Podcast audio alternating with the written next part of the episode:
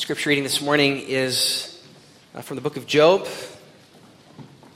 As uh, Al said, we hope to begin a series through the book of Job this morning, so we'll read uh, the prologue, setting the stage in chapters 1 and 2, the uh, narrative that uh, sets the table for the dialogue that will happen over the next several chapters. Uh, Job chapter 1, beginning at verse 1.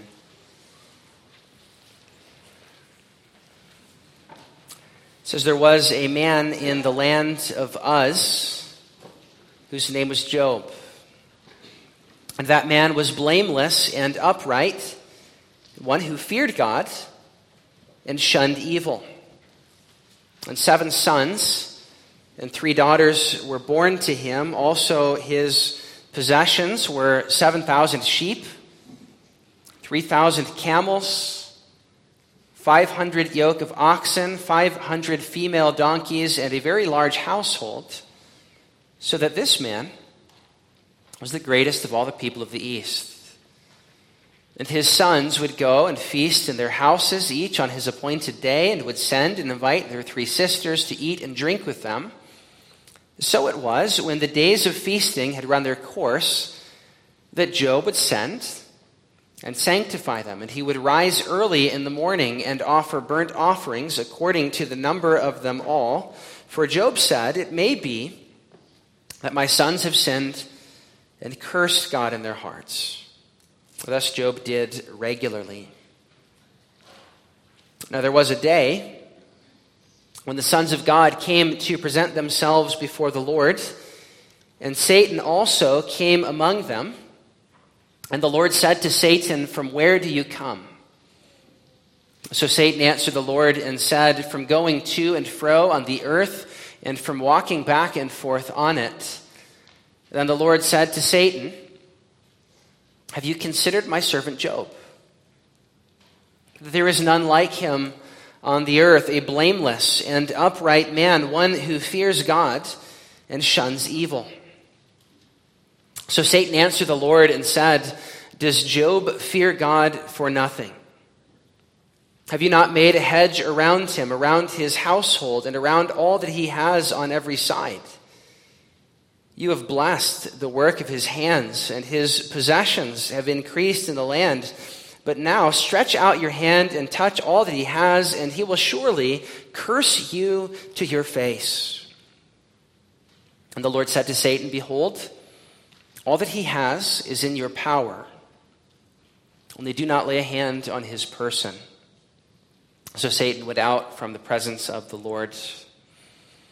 There was a day when his sons and daughters were eating and drinking wine in their oldest brother's house, and a messenger came to Job and said, The oxen were plowing, and the donkeys feeding beside them, when the Sabeans raided them and took them away. Indeed, they have killed the servants with the edge of the sword, and I alone have escaped to tell you. While he was still speaking, another also came and said, The fire of God fell from heaven and burned up the sheep and the servants and consumed them, and I alone have escaped to tell you. While he was still speaking, another also came and said, The Chaldeans formed three bands raided the camels and took them away, yes, and killed the servants with the edge of the sword, and I alone have escaped to tell you. While he was still speaking, another also came and said, Your sons and daughters were eating and drinking wine in their oldest brother's house, and suddenly a great wind came from across the wilderness and struck the four corners of the house, and it fell on the young people, and they are dead, and I alone have escaped to tell you. And Job arose, tore his robe, and shaved his head, and he fell to the ground and worshiped. And he said, Naked I came from my mother's womb, and naked shall I return there. The Lord gave, and the Lord has taken away. Blessed be the name of the Lord. In all this, Job did not sin, nor charge God with wrong. Again, there was a day when the sons of God came to present themselves before the Lord, and Satan came also among them to present himself before the Lord. And the Lord said to Satan, From where do you come? Satan answered the Lord and said, From going to and fro on the earth and from walking back and forth on it. Then the Lord said to Satan, Have you considered my servant Job? That there is none like him on the earth, a blameless and upright man, one who fears God and shuns evil. And still, he holds fast to his integrity, although you incited me against him to destroy him without cause. So Satan answered the Lord and said, Skin for skin, yes, all that a man has he will give for his life, but stretch out your hand now and touch his bone and his flesh, and he will surely curse you to your face. And the Lord said to Satan, Behold, he is in your hand, but spare his life. So Satan went out from the presence of the Lord and struck Job with painful boils from the sole of his foot to the crown of his head, and he took for himself a potsherd with, uh, with which to scrape himself while he sat in the midst of the ashes. Then his wife said to him, Do you still hold fast to your integrity? Curse God and die. But he said to her, You speak as one of the foolish women speaks. Shall we indeed accept good from God, and shall we not accept adversity? And all this, Job did not sin with his lips. Now, when Job's three friends heard of all this adversity that had come upon them, him, each one came from his own place Eliphaz the Temanite, Bildad the Shuhite, and Zophar the Naamathite for they had made an appointment together to come and mourn with him and to comfort him. And when they raised their eyes from afar and did not recognize him, they lifted their voices and wept. And each one tore his robe and sprinkled dust on his head toward heaven. So they sat down with him on the ground seven days and seven nights. And no one spoke a word to him for they saw that his grief was very great.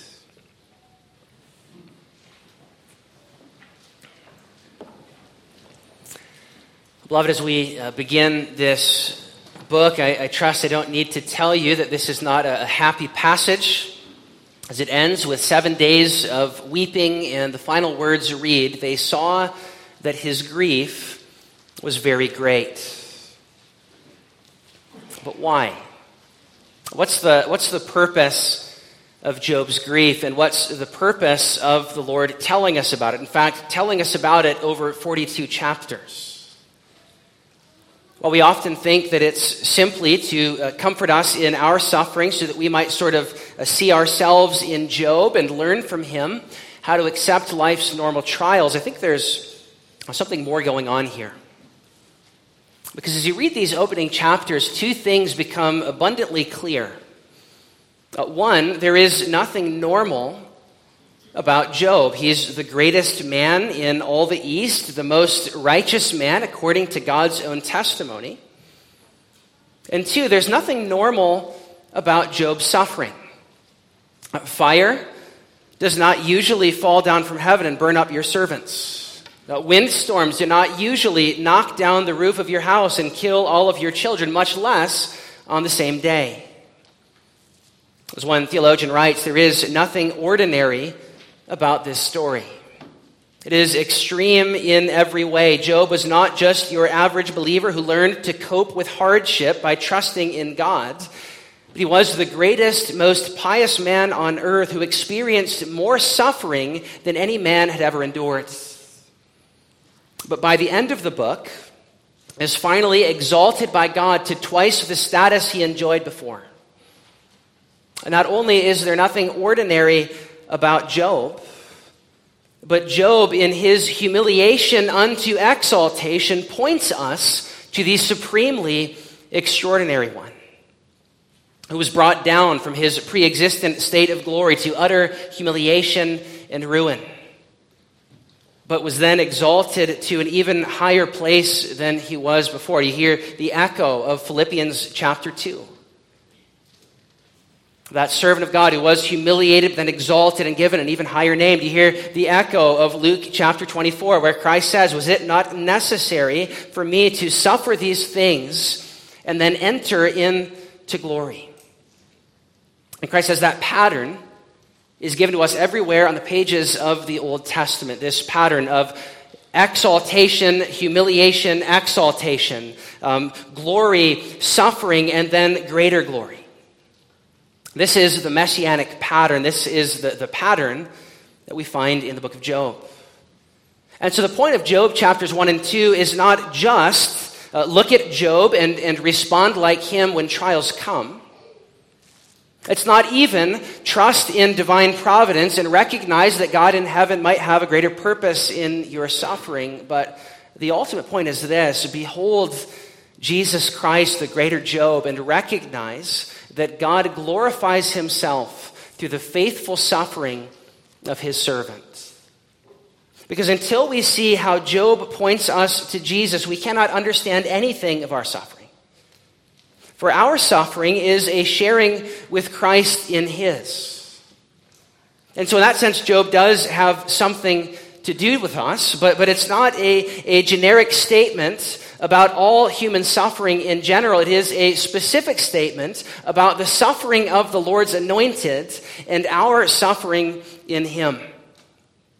Just thinking a little bit uh, this week, this is, this is not uh, terribly unlike the Song of Songs, which we, we considered a few months back, the same sort of uh, Old Testament wisdom genre, where the Song of Songs is not primarily given to us as a manual for marriage, but it's given to show us something of the great uh, messianic story, the unfolding drama of redemption.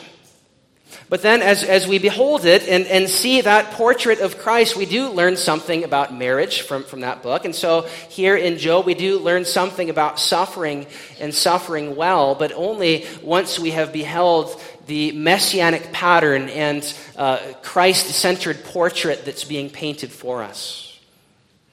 So this morning we have three points. See that God glorifies himself through the faithful suffering of his servant. First, we consider uh, Job as God's exalted servant. His exalted servant, his humiliated servant, and his faithful servant. As we consider Job's exalted status, we, we notice that Job's renown was uh, not the sort that we're used to. Um, in our world, we're used to specialists. We're used to men or women who excel in just one area and are known for that alone. Uh, but Job, we see, wasn't like that. His renown, his eminence, extended to every part of his life. His business empire was the envy of all the East. His reputation for how he treated his employees was unheard of, as he was blameless and upright. He was above reproach. Uh, nor can it be said of this man that he gave his life to his work at the expense of his family, but he was a family man par excellence. He loved his children, and he loved his God. And both of these priorities, his love for God and his love for his children, are exhibited in his regular practice of offering sacrifices for each of his children just in case they might have sinned. It doesn't tell us that he had any reason to think that they had, but just in case they might have sinned and cursed God in their hearts, he'd offer sacrifices for them. He would intercede for them. This was Job, unparalleled in righteousness and unparalleled in riches. So, first we'll look at his righteousness. It says that he is blameless and upright in his dealings with others.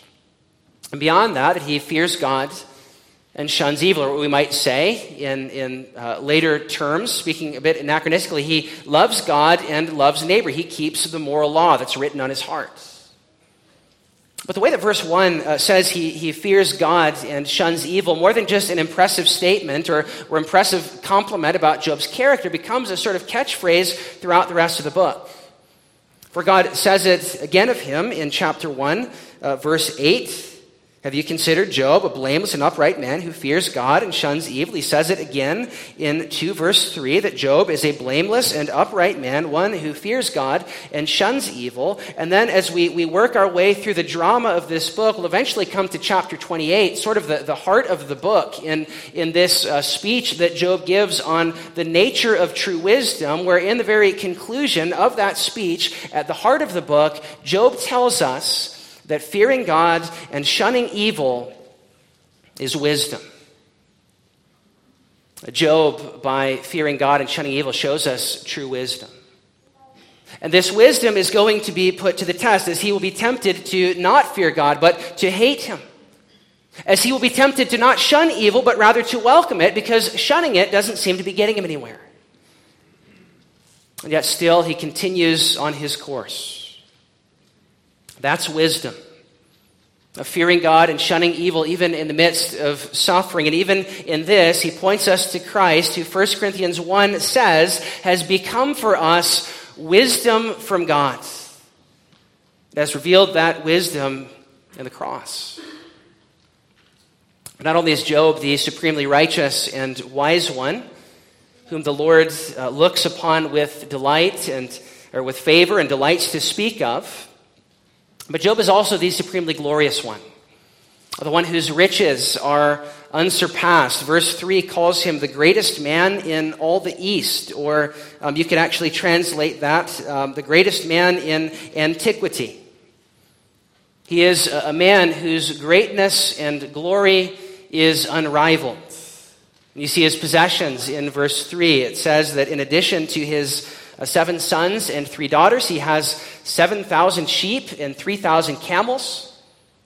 He has 500 yoke of oxen and 500 donkeys. it's interesting, these, these several different uh, numbers are given to us in these pairs, where each of these three pairs, when added together, bring us to uh, 10, 10,000, and 1,000. Each of these are numbers of completion, numbers of fullness. Job is not just a rich man. Job is not just the greatest man. Job is at the very height of fullness and glory. We wouldn't be far off if we would think of Job as a sort of king. In fact, chapter 29 even calls him a king.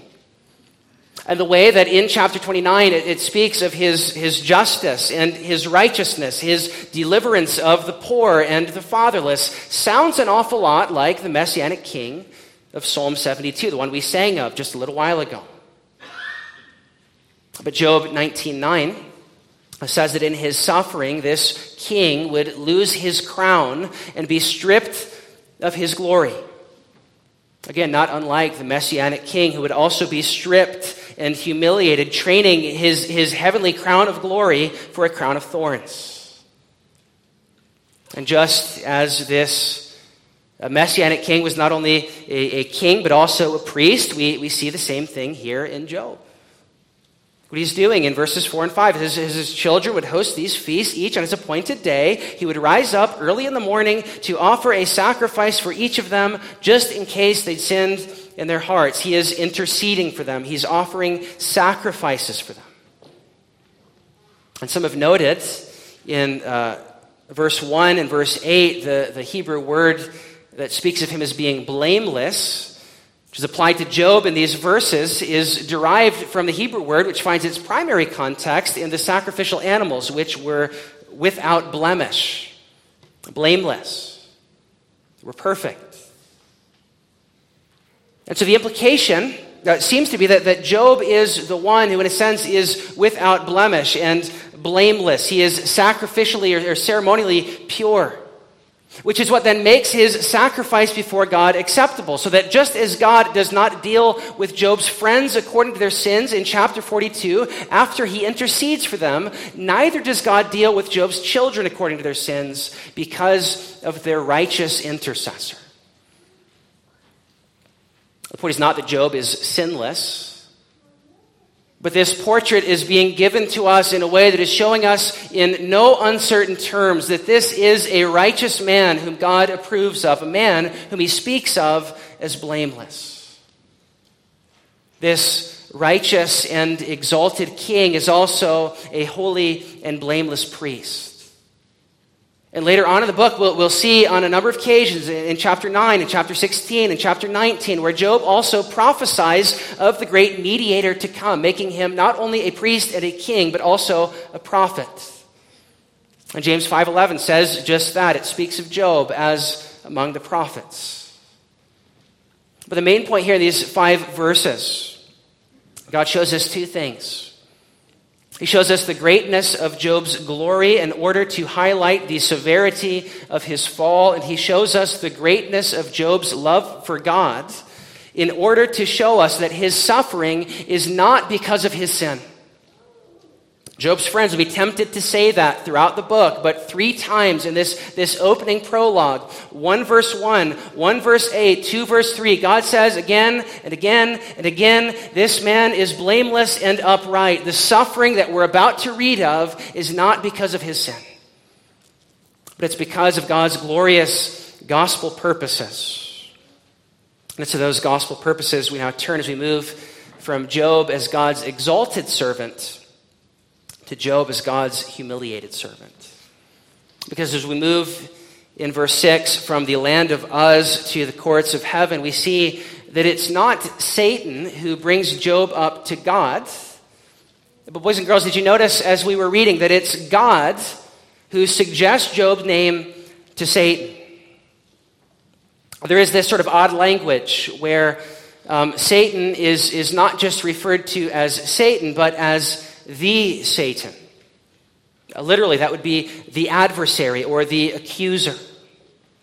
And as this accuser, this um, enemy, this adversary comes to present himself before God, verse 7, after going to and fro among the earth, presumably trying to turn God's people away from him, trying to wreak havoc in God's good creation. What is God's answer to the accuser? His answer is Have you considered my servant Job? That's his answer in the face of the accuser. In the face of that great enemy, that great serpent plotting against God's people and against God's plans and purposes in this world, God brings to his attention the exalted, blameless priest king. And he gives Satan free rein to afflict him. That's God's answer that the exalted priest king would be humiliated, and yet in his humiliation would remain faithful, and in so doing would silence the accuser. Sounds an awful lot like Genesis 3:15.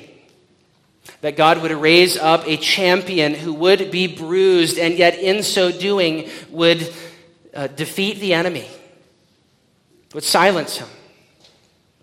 That's why we can speak of God's gospel purposes in Job's suffering. God says, Behold, all that he has is in your power, only do not lay a hand on him. And so, in, in verses uh, 13 to 19, Satan gets to work. in verse 15, uh, we see those 500 yoke of oxen, 500 donkeys are taken away by the Sabeans, and his servants are killed. Job goes from fullness to nothing, just like that. And in the very same moment that the news of the Sabean raid is, is brought to Job, uh, another messenger comes and, and says to him, Job, the fire of God from heaven has burned up your 7,000 sheep and has killed your servants. And then another in verse 17 comes and says that Job's 3,000 camels have also been taken away, this time by the Chaldeans who kill the rest of his servants. So, just like that, Job's riches evaporate.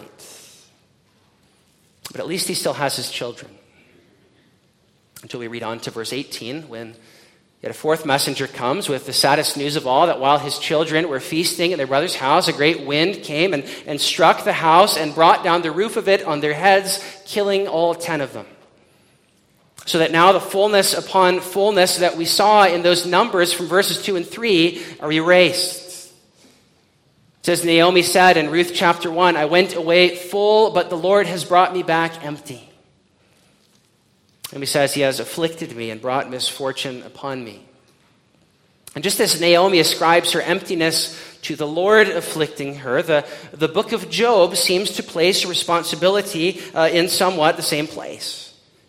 Because after Job continues to worship even in mourning, and God says to Satan, Look at my servant Job, God says, Although you incited me against him to destroy him, he still holds fast his integrity. God says that He is the one who brought these calamities on Job. We see the same thing in Job 42 when it speaks of the adversity that the Lord brought upon him. And it's important that we recognize this dual responsibility of both God and Satan for Job's suffering, because if we lose the fact that it's God who afflicts him, then we lose the fact that it's a picture of the gospel. Verse 5, Satan says, Stretch out your hand against him. So God does just as he would later stretch out his hand against another servant of his. And this is part of what makes Job's suffering so confusing for his friends to interpret throughout the rest of the book. Normally, when fire comes down from heaven, it is an unmistakable sign of God's judgment. Think of Sodom and Gomorrah. Or look at the end of verse 19. Normally, it's God who is associated with the wind. God himself will appear in the wind in Job 38. The psalmist says, as we sang in Psalm 18, that God soars on the wings of the wind. At uh, Pentecost, the uh, tongues of fire come with the sound of a mighty rushing wind. Or the word um, uh, in the Hebrew for wind is the same as the word for spirit, which we, we first find in Genesis chapter 1. As the Spirit of God or wind of God hovers over the waters and creates. But here, the wind of God decreates, destroys. At least that's what it appears. Next, we see that Job is struck with painful boils from the sole of his feet all the way to the crown of his head. Uh, boils that, again, are normally associated with divine judgment. Boys and girls, you think of the, the ten plagues on the Egyptians. The sixth plague sounds a lot like what happens to Job here with these boils. The Lord appears to be pouring out his judgment on Job. We find these same judgments in the book of Deuteronomy. Or in Deuteronomy 28, in that great catalog of blessings and curses that would come upon God's people based upon uh, whether they were faithful or unfaithful to his covenant. In, in Deuteronomy 28, God says that the, the covenant curses he would bring upon his people would include the destruction of their land, the loss of their livestock, bereavement of their children, and bodily sores and boils. In fact, Job chapter 2, verse 7 is word for word identical to Deuteronomy 28 when it says, The Lord will strike you with severe boils from the sole of your foot to the crown of your head. God is bringing the same covenant curses that he would later unleash against Israel on Job. Even the way that it speaks of his enemies as the Chaldeans, the same word that is used, for instance, in the book of Habakkuk to describe the Babylonians. Deuteronomy 28, um, right after the, the boils, just a couple verses later, it says, You will become an astonishment and a byword among the nations where the Lord will drive you. And, and Job, too, becomes a byword. He becomes a byword among his friends, and as we'll see in, in later portions, like Job 29 30, among uh, all the peoples of the land. And so Eliphaz comes from, from Teman, and, and Bildad comes from Shuah, and, and Zophar from Naamah. And as they come near him, they are literally astonished. It says they see him, and they cannot hold back the shrieking. And though they mourn with him for a week, he quickly becomes a byword among them. One is accused of, of sins that he has not committed. One who is uh, thought of as a transgressor, is numbered among transgressors. God brings all the covenant curses on Job, so much so that in Job 42, when Job is restored, it speaks of Job's restoration as God restoring his fortunes, or literally turning his captivity. That's the exact same language from Deuteronomy 30 of God bringing Israel back from exile. Job has here become the outcast. He is suffering outside the camp in the ash heap in exile. And it's only going to be made worse once his friends open their mouths. Job, the righteous one, the exalted one, is brought low. He takes God's curse upon himself and is viewed as if he himself is cursed by God, just as Christ would be. Not even his family and his friends understand. His friends will quickly accuse him. His wife, who too has just suffered, says, Stop holding on to your integrity, just curse God and die. And the way in which Job is left very much alone in his suffering, not even his family and his friends understanding. We, we see something of a shadow of Christ, whose disciples on the night of his betrayal would fall asleep in Gethsemane whose right hand man, Peter, would deny him three times, whose brothers, Mark chapter 3 tells us, think that he's out of his mind. Jesus cried out in mourning on the cross alone. And so Job must suffer, must face his suffering alone. His children are gone. His own wife tells him to curse God and die, and his friends, who at first seemed as if they might be able to offer some comfort, will only make things worse. Job's suffering is about as bad as it gets. Yet notice his faithfulness the whole time. Job chapter 1, verse 22 In all of this, Job did not sin nor charge God with wrong. And as much as his suffering and his loneliness and his bearing of the curse foreshadow Christ, nowhere does Job look more like Jesus than in his humble resignation to submit to God's afflicting hands. Jesus, lastly, that to consider God's faithful servant. We've uh, considered Job and the way that he foreshadows Christ in his exalted position, and then also his state of humiliation, uh, now in his faithfulness through it all. Notice chapter 1, verse 20. Following, it says that Job, as he's just received this news of his children's death, and he, he tears his robe, he shaves his head. Both of these are signs of mourning. He falls down to the ground. And then it tells us he worships. And worshiping is not what you would expect him to do as, as you read this verse, when you hear of him tearing his robe, shaving his head in mourning, falling down to the ground. You don't expect that sentence to conclude in worship. That's what he does. He says, Naked I came from my mother's womb, and naked I shall return. The Lord gave, and the Lord has taken away. Blessed be the name of the Lord. This is where we get our theme that it's through the faithful suffering of God's servant that he is glorified. It's through Job holding on to his integrity that the accuser is silenced. It's in Christ remaining committed to his Father's plan, even in the midst of suffering. And as we too are called to share with Christ in his suffering, it is through our faithful resignation to submit to God's afflicting hand that the accuser is silenced once again. I understand this may sound like Stoicism. I understand there may be some of you here this morning, perhaps you're visiting, and Job's response to the death of his children sounds like the absolute epitome of folly.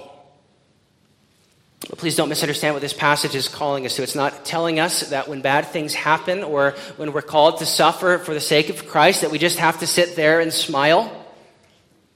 It's not at all what the Bible teaches. If you read on into Job 3, Job curses the day he was born. He says that he wishes he'd been a stillborn. And God never rebukes him for it. Job is not a stoic, and Job's God is not a stoic. What do you think Job is doing when he, when he tears his robe and shaves his head and falls to the ground? What do you think he's doing when he takes a broken piece of pottery and scrapes his boils with as he lays there on the ground in ashes? Job is expressing his emotion. He's just lost a child, in fact, 10 of them. He's just lost his business and all his livelihood, and now he's lost his health and is in immense pain. And so, by scraping his body with this broken piece of pottery, he's trying to offer himself some relief. By his lament in chapter 3, he's trying to offer himself some relief.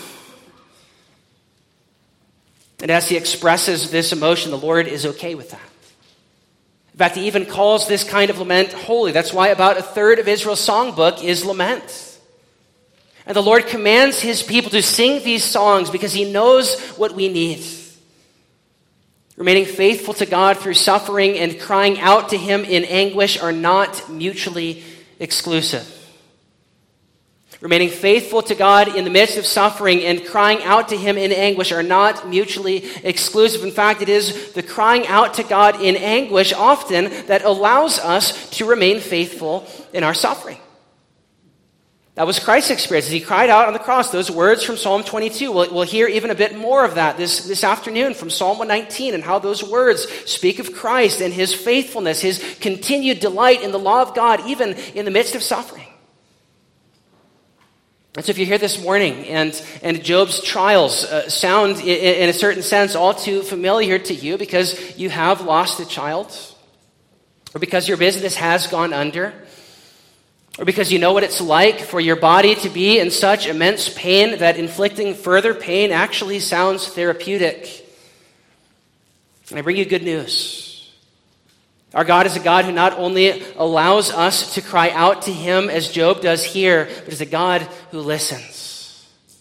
And as we sang in Psalm 56, holds every tear in His bottle. He writes them in His book. This passage is not calling us to be stoics, it's calling us to be faithful. And that's why the counsel of Job's wife is so inappropriate.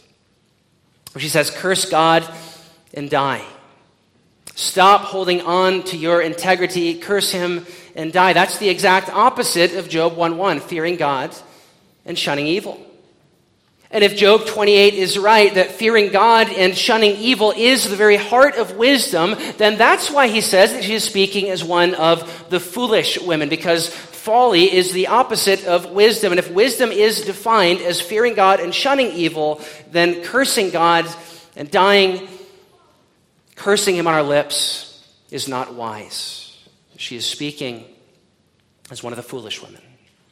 Because when everything else is falling apart, why would it make any sense to turn away from the one thing that isn't?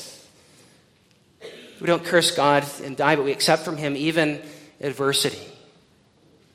We hold on to Him as our only hope in the midst of it, trusting that maybe He'll be pleased to use our faithful suffering to once again silence the accuser and to bring Himself glory. This is not an easy thing that God is calling us to. And yet He's not asking us to do anything that He Himself has not already done, because remember who this passage points to. This is not just about Job, but this is part of the unfolding drama of redemption, part of, of the, the sprouting of that little seed that was planted in the ground in Genesis 3.15 and is bursting forth from the ground by the time we come to the Gospels. This is part of the unfolding story of Christ. The suffering servant, Christ, the faithful one.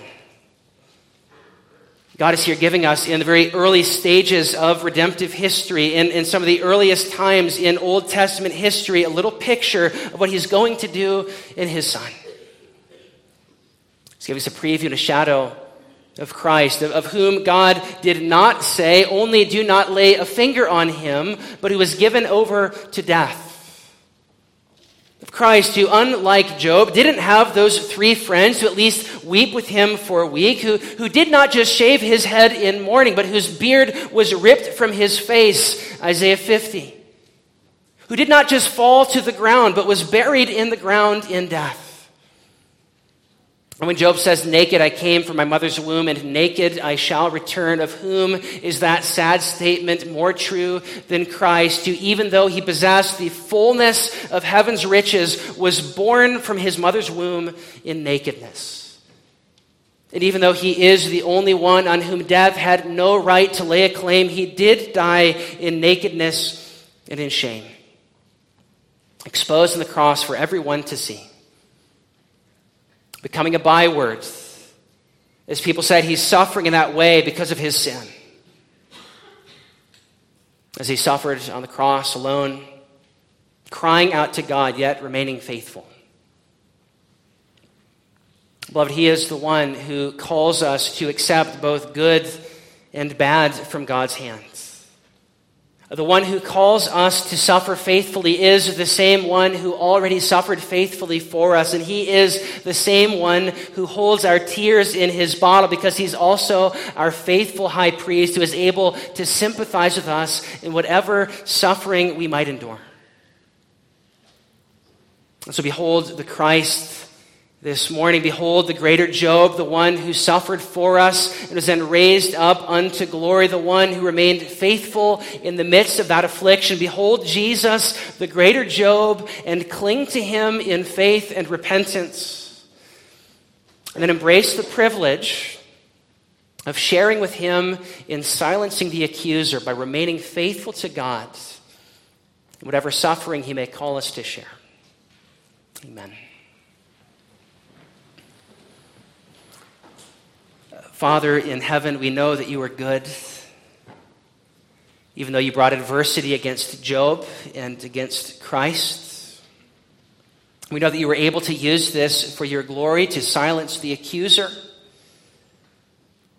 Yet, Lord, we still have a, a hard time submitting to the trials that you may bring our way. And so we ask that you would help us this morning by directing our eyes to Christ, the suffering servant we ask that you would help, our, uh, help us to fix our eyes on, on Christ as we are called to share with him in his suffering for your glory and even for our good. And Lord, we pray that in all of this you would let those words of Romans 16, verse 20, be true of us, so that you, the God of peace, would crush Satan underneath our feet. We pray in Jesus' name. Amen.